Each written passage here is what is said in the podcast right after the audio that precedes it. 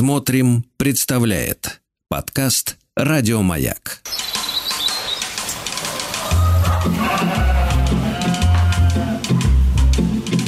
Сцены из деревенской жизни.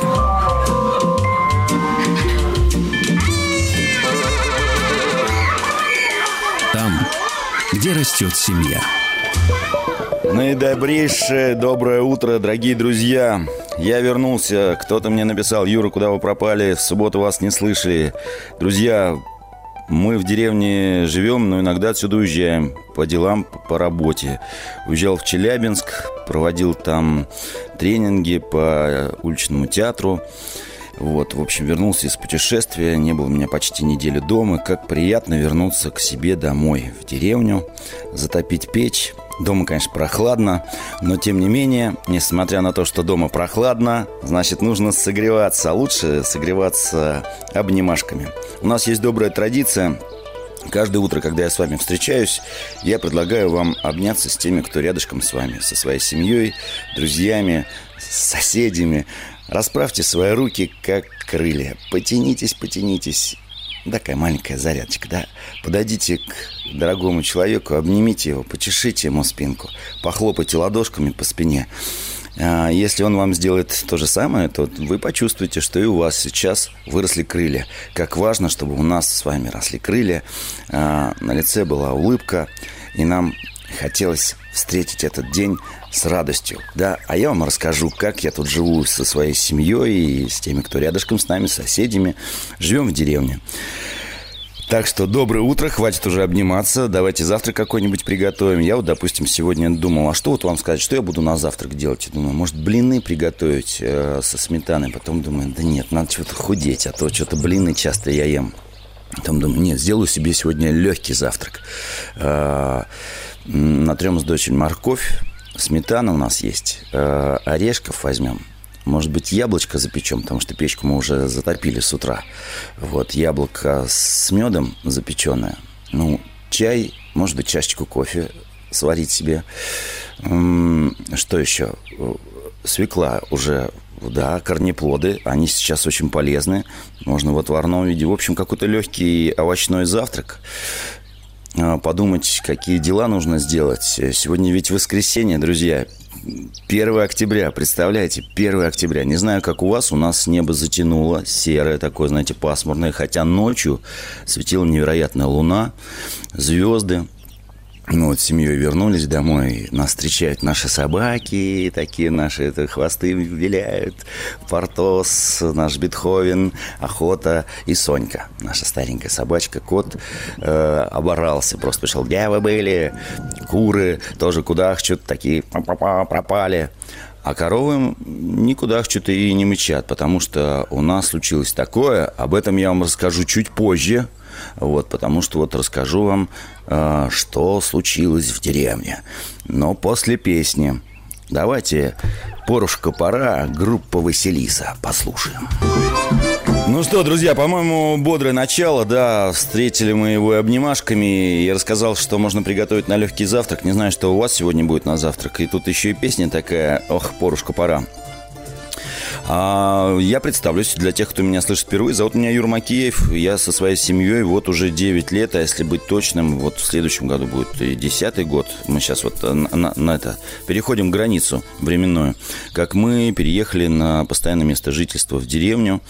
Мы творческая семья, мы семья, которая занимается театром. Собственно говоря, мы из-за этого сюда и переезжали, чтобы построить дом-театр для местных ребят. Мы в этой деревне не 9 лет, а в этой деревне я с 86-го года, ну, то есть уже очень давно. Здесь я когда-то жил как дачник, жил потом как сын фермеров. Мои родители занимались здесь фермерским хозяйством.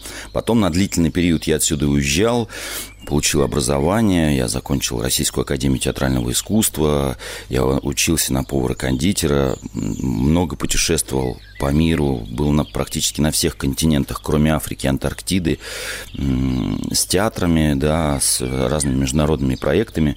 И вот когда-то я загорелся идеей построить дом-театр в деревне, потому что увидел, что местные ребята, они немножко обделены этим. видом нашей культуры. Я подумал, ну почему-то как-то несправедливо, с одной стороны. С другой стороны, я ехал в деревню за своей детской мечтой. Я с детства мечтал жить в деревне. И вот 9 лет мы живем в деревне, познаем деревенскую жизнь, деревенский быт, познаем себя, познаем семью. У нас за этот период, знаете, было много чего во всех смыслах, да, и с семьей. Это, знаете, я это сравниваю как с путешествием. Ты отправляешься вот в такое путешествие в океан.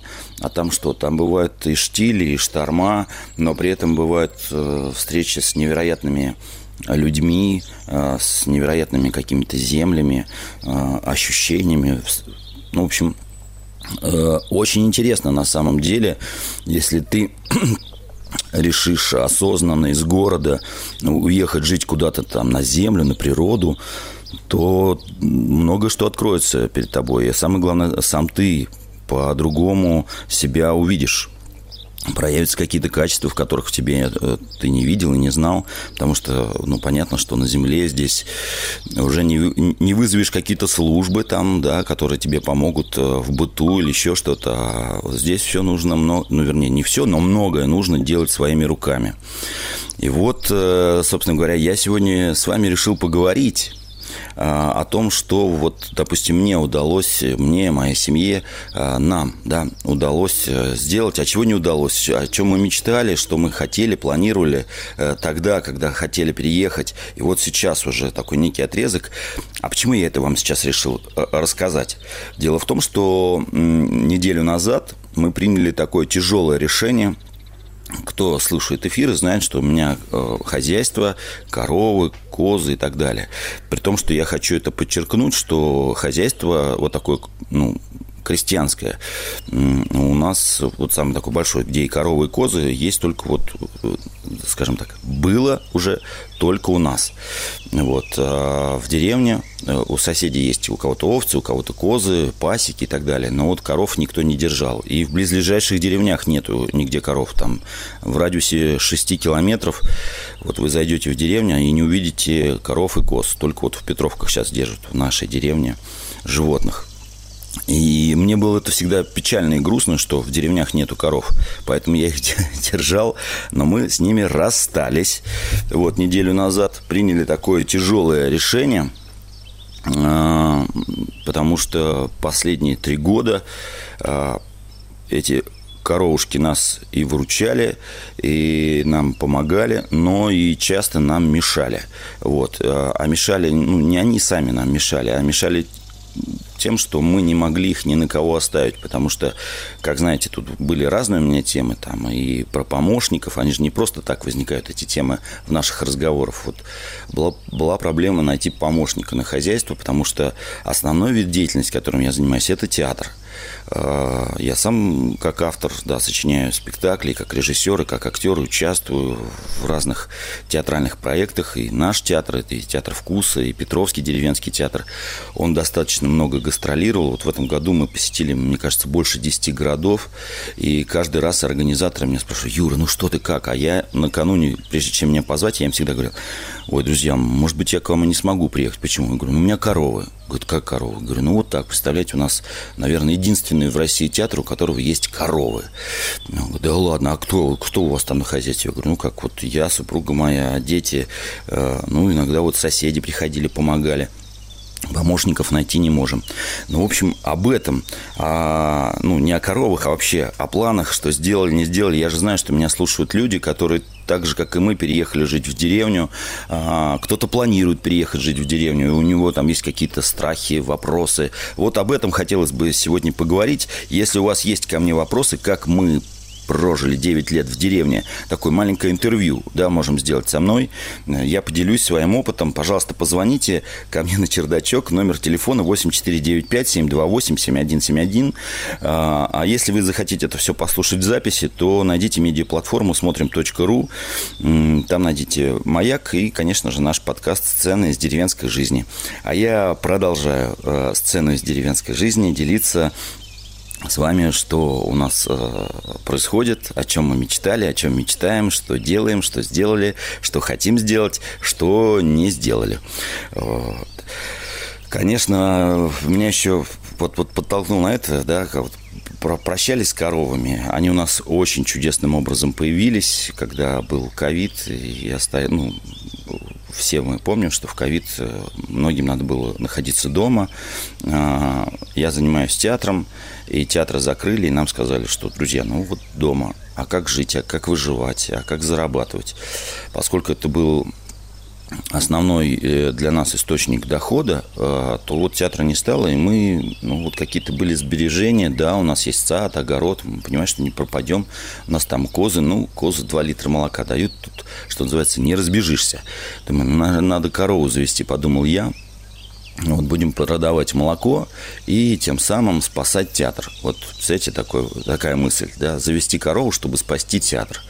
Я думаю, ну, вот сейчас дачников много, людей из городов приехали к нам в деревню. Говорю, немножко продам молока, и вот как-то там закроем где-то кредит, где-то вот ребята моим в команде там монетку отправим, чтобы они, ну, не забывали про наш театр, а театр не забывает про них.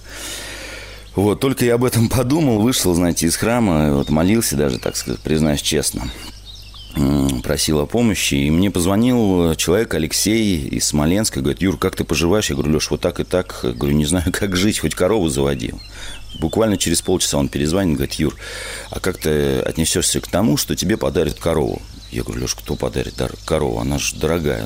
Кто не знает, корова стоит, ну, в пределах 100 тысяч рублей. Я не знаю, от разных регионов, вот, но у нас там может меньше стоить, может дороже. Ну, где-то вот в среднем, я думаю, ничего себе, какой-то человек мне подарит такую круглую сумму денег на то, чтобы я приобрел корову.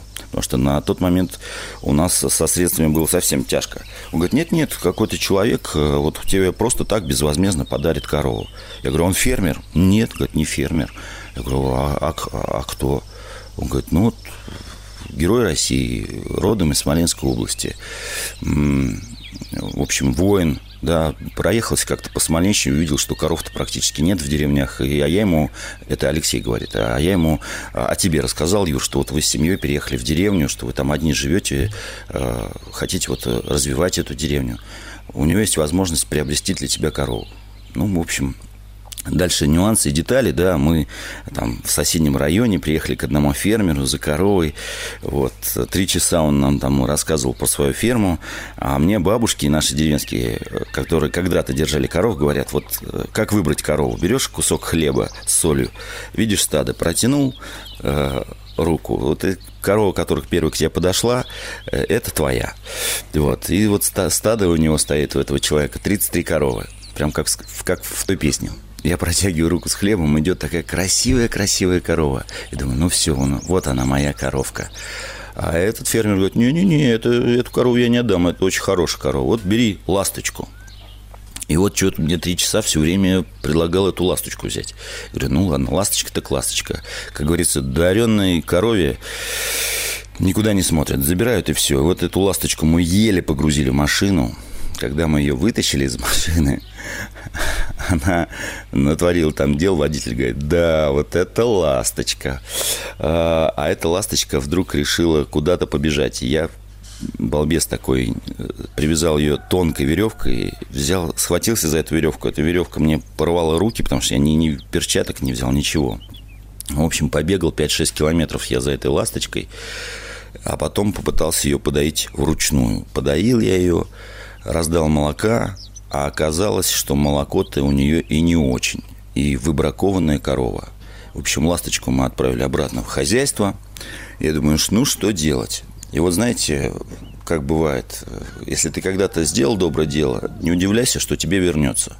Вот, мне кажется, что я когда-то сделал доброе дело, потому что мне стали звонить люди, говорят, Юра, давай мы тебе, вот знаем, что ты корову хочешь, у нас коровы нет, но есть телочка, вот там, есть такая-то, сякая-то, там, из какого-то монастыря, еще. В общем, 6 или 7 телочек, которые еще не коровы, мне предложили в подарок. Семья говорит, папа, муж, а ты можешь четче формулировать свои желания? В общем, в результате мы остановились на 2 телочках, Карамельке и Грете, и они у нас росли, но, естественно, молока не давали. А время идет, а за ними надо ухаживать, а у нас козы. И, в общем, Через 3 года это стали полноценные коровы, которые принесли нам приплод, принесли молока. Мы научились варить сыр. Оказалось, что молоко деревенское практически никому и не надо. Да, вот это парадокс. Мы свое молоко возим людям. И за 10 километров у нас там берут в одной деревне, а из той деревни в нашу деревню привозят к дачникам, потому что вот они приучили их к своему молоку. В общем, оказалось, что молоко-то по большому счету никому не надо, и сыр, который мы варили, в основном мы раздаривали друзьям, сами съедали, конечно, там масло, сметану, творог. Это все здорово, замечательно, но корова требует такого большого внимания. Если ты живешь только землей и на земле, то, конечно, у тебя должно быть не одна, а минимум, я считаю, 3-4, а лучше 5 коров, и тогда это будет, такое маленькое, но крепкое хозяйство. У нас было 2 коровы, там, телочки, бычки и все остальное, но был театр, и театр начал страдать. В общем, мы коров завели, чтобы спасти театр, а когда сейчас театр стал востребован, оказалось, что вот то основное дело, которым мы хотели заниматься, оно стало страдать из-за того, что у нас хозяйство. И что делать? Вот приняли такое сложное решение. Коз подарили в одну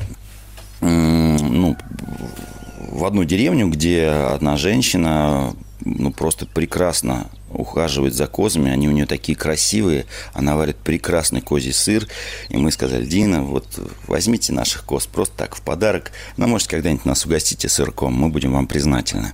И сейчас в соцсетях мы видим и любуемся нашими козами, хотя когда я с ними расставался, честно признаюсь, вроде уже взрослый дядька, 40 с хвостом мне, прям сплакнул, потому что я же с маленьких козочек их воспитывал, в сарайчике с ними там спал буквально ночами, из пипетки, из соски их выпаивал, когда они у нас появились. Да, а с коровами было по-другому расставание.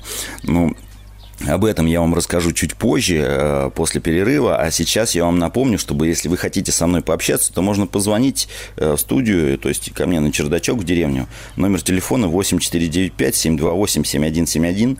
Если захотите это все послушать в записи, милости просим, зайдите на медиаплатформу смотрим.ру, найдите «Маяк», найдите подкаст «Сцены из деревенской жизни». А с вами я, Юр Макеев, человек, который когда-то жил в деревне, уехал из нее и мечтал вернуться обратно жить в деревню. Я вернулся, живу здесь, радуюсь. Я считаю, что дом там, где твое сердце. Надеюсь, ваше сердце там, где вы живете. Всех обнимаю. Сейчас немножко прервемся. Там новости, реклама и все остальное. И продолжим наше общение и слушать песни.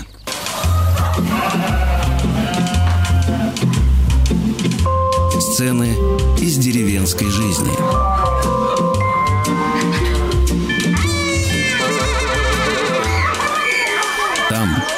Где растет семья. Здравствуйте еще раз. Там, где растет, живет наша семья.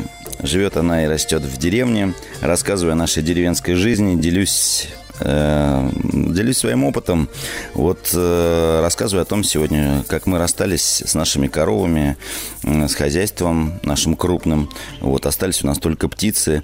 И знаете, эти коровы, козы научили меня, я, во-первых, получил навык, я могу принять роды у животных, еще что-то, ухаживать за их здоровьем, если они приболели, что-то переели, еще что-то. Но в этот момент, говоря об этом, я подумал, а какие же невероятные наши бабушки и дедушки были, какую они имели силу. Да, конечно, они наверняка не отвлекались, как я, на театр, какие-то свои мечты. Жили на земле, держали эти хозяйства, и не было у них доильных аппаратов. А у меня, допустим, есть доильный аппарат. Им надо было еще бежать в совхоз на ферму. У нас в деревне было 200 с лишним голов, почти под 300. И наши бабушки, дедушки работали на этих фермах. Еще дома держали хозяйство. И ими восхищаешься, думаешь, да, мы, конечно, уже так не можем. Нам трудно, тяжело. А сегодня, если верить календарю, Международный день пожилых людей. И все жители деревень, кто меня слышит, бабушки и дедушки, я вами восхищаюсь, и мы вами восхищаемся. Благодарны вам за ваш труд. все пожилые люди, которые живут в городах, мы благодарны за ваш труд, за то, что вы трудились на заводах, на фабриках, создавали эту огромную, невероятную, непостижимую нашу страну, нашу родину, да. Я, поскольку занимаюсь театром, я очень много путешествую. Вот сейчас уже рассказывал вначале, был в Челябинске. Заводы, там Миллионник, дома, что такое происходит. Люди живут такие интересные. Там приехали ребята из Уфы, из Тюмени, из Казани. Потрясающая молодежь. Вот летишь и думаешь, ничего себе, какая же у нас огромная страна. И везде живут люди, каждый мечтает, трудится, слушает радиомаяк. Может быть, сейчас вы слушаете меня. А вот кто-то решил даже дозвониться. Здравствуйте, доброе утро. Доброе утро. Представьтесь, пожалуйста. Ваш постоянный слушатель Александр из Хребинки. Сижу на крыльце, греюсь на солнышке. Это мы переехали 4 года назад в деревню. Семейное образование, дети у меня на семейном образовании. Да-да, Александр, я вспомнил вас, да. Я хотела вам рассказать, вот сегодня я жду в гости к своей русской печке, которую на улице построили, поисковую группу «Лиза-Алерт». Они ко мне приезжают, чтобы посмотреть, а как живут новые люди в новой деревне. Вот, угу. Это мой вклад вот в это развитие деревень. Я стала держать пчел. У меня вот этот туристический проект и пчеловодство. А вот насчет козочек и коровок, я сегодня когда услышала, что вы, конечно, еще и с коровкой расстались, у нас, что мы решили, вот мы 4 года назад, когда приехали, думали, надо и за то хвататься, и за то, и поняли, что мы все не успеем. И мы решили такую, как бы, кооперацию сделать. Например, у кого-то мы покупаем картошку, а у меня покупают мед. А я покупаю молоко в соседней деревне. А козье, я езжу там за 5 километров, она мне козье продает молоко. А там лавровый лист мы заказываем из Ставропольского края. А у меня берут чай. Я чай хорошо, иван-чай делаю. Вот. И вот такая у нас кооперация получается. Мы даже и деньгами-то иногда не обмениваемся, а вот так зачитаемся продуктами между собой.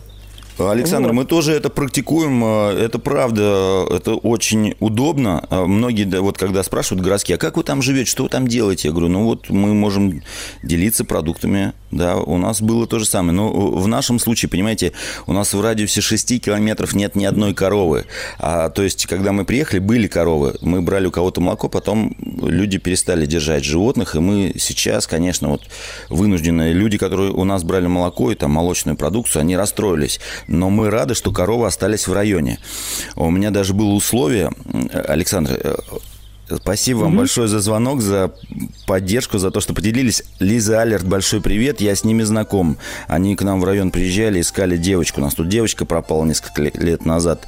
3 суток ее не могли найти, 3-летнюю девочку. Вот ушла, чудо случилось, представляете? 3 суток бродила по лесам. Мы думали, ну все уже, не найдем. Нашли, и вот низкий поклон людям, да, из этой организации, которые вот помогают искать людей. Собственно говоря, я бы не избавлялся от коров, а даже, ну, вот продолжал бы, если бы это не стало в ущерб основному делу, да, когда важно расставить приоритеты. Для меня в приоритете все-таки вот то дело, ради чего мы сюда пришли в деревню, это заниматься вот этой арт-резиденцией, театром, чтобы сюда можно было привозить коллективы, потому что за эти 9 лет, подводя как бы итоги, да, что случилось, что мы смогли сделать? Мы, ну, во-первых, заложили фундамент, стены, крышу, полы нашего дома театра. Мы здесь принимали уже не единожды много гостей из разных городов, которые играли спектакли.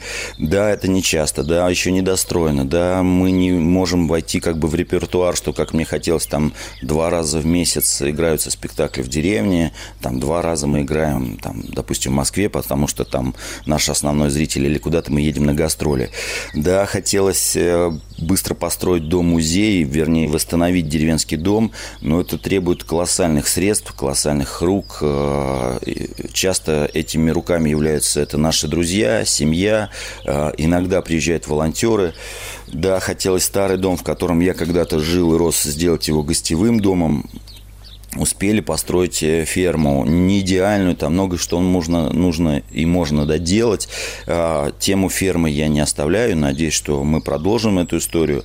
Но сейчас нужно сделать паузу, потому что в какой-то момент я почувствовал, что я стал выгорать, и здоровье стало страдать от этого. Слышу звонок, значит, кто-то хочет со мной пообщаться. Доброе утро, здравствуйте.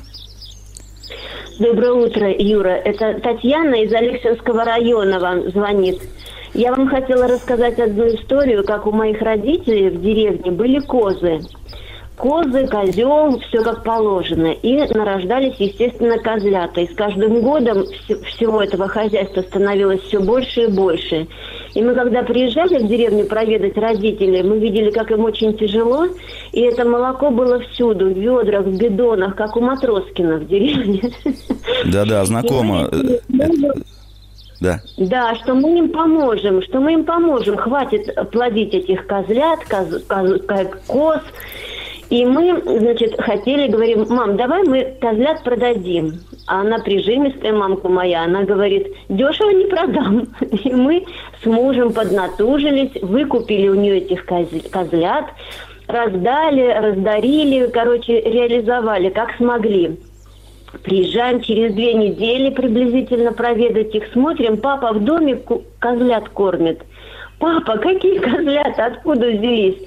В соседней деревне женщина, она избавлялась от козлят. Как-то вот они народились, как от котят избавляются. Точно так же она от козлят избавлялась. Смотрит, у деда нет козлят. Она их собрала, всех своих, и приволокла папе. И, в общем, эта история оказалась неразрешимой абсолютно. Вот так мы опять продолжали жить с козами, с козлятами, с молоком, которое прокисало и портилось. Вообще ужас. Татьяна, вот это... спасибо вам большое за звонок, спасибо огромное. Да, это все очень знакомо. Друзья, кто вот, может быть, нас городские слушают, да, представьте, вот если никому не нужно молоко, так бывает, и мы сталкивались с этим. Вот у меня коровы давали в день 40 литров молока. То есть за 10 дней это 400 литров молока. В общем, мы считали там тонну с лишним молока. И ты не всегда успеваешь все это переработать.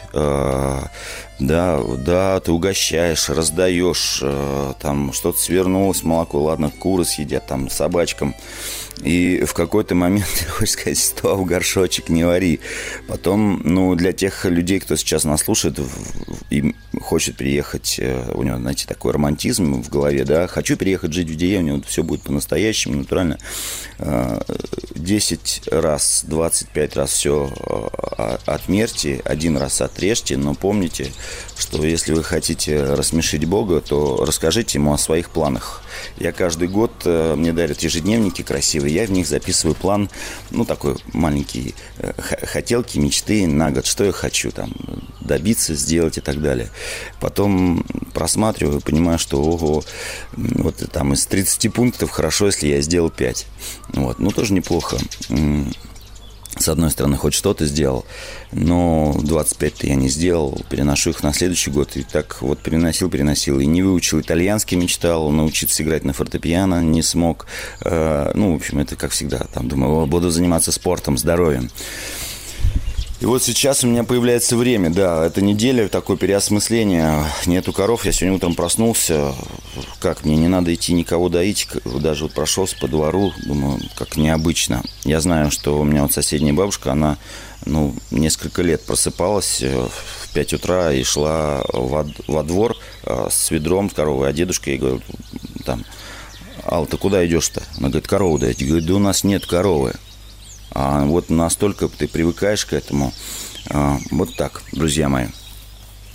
Сейчас, может быть, успеем послушать песню? Сцены из деревенской жизни.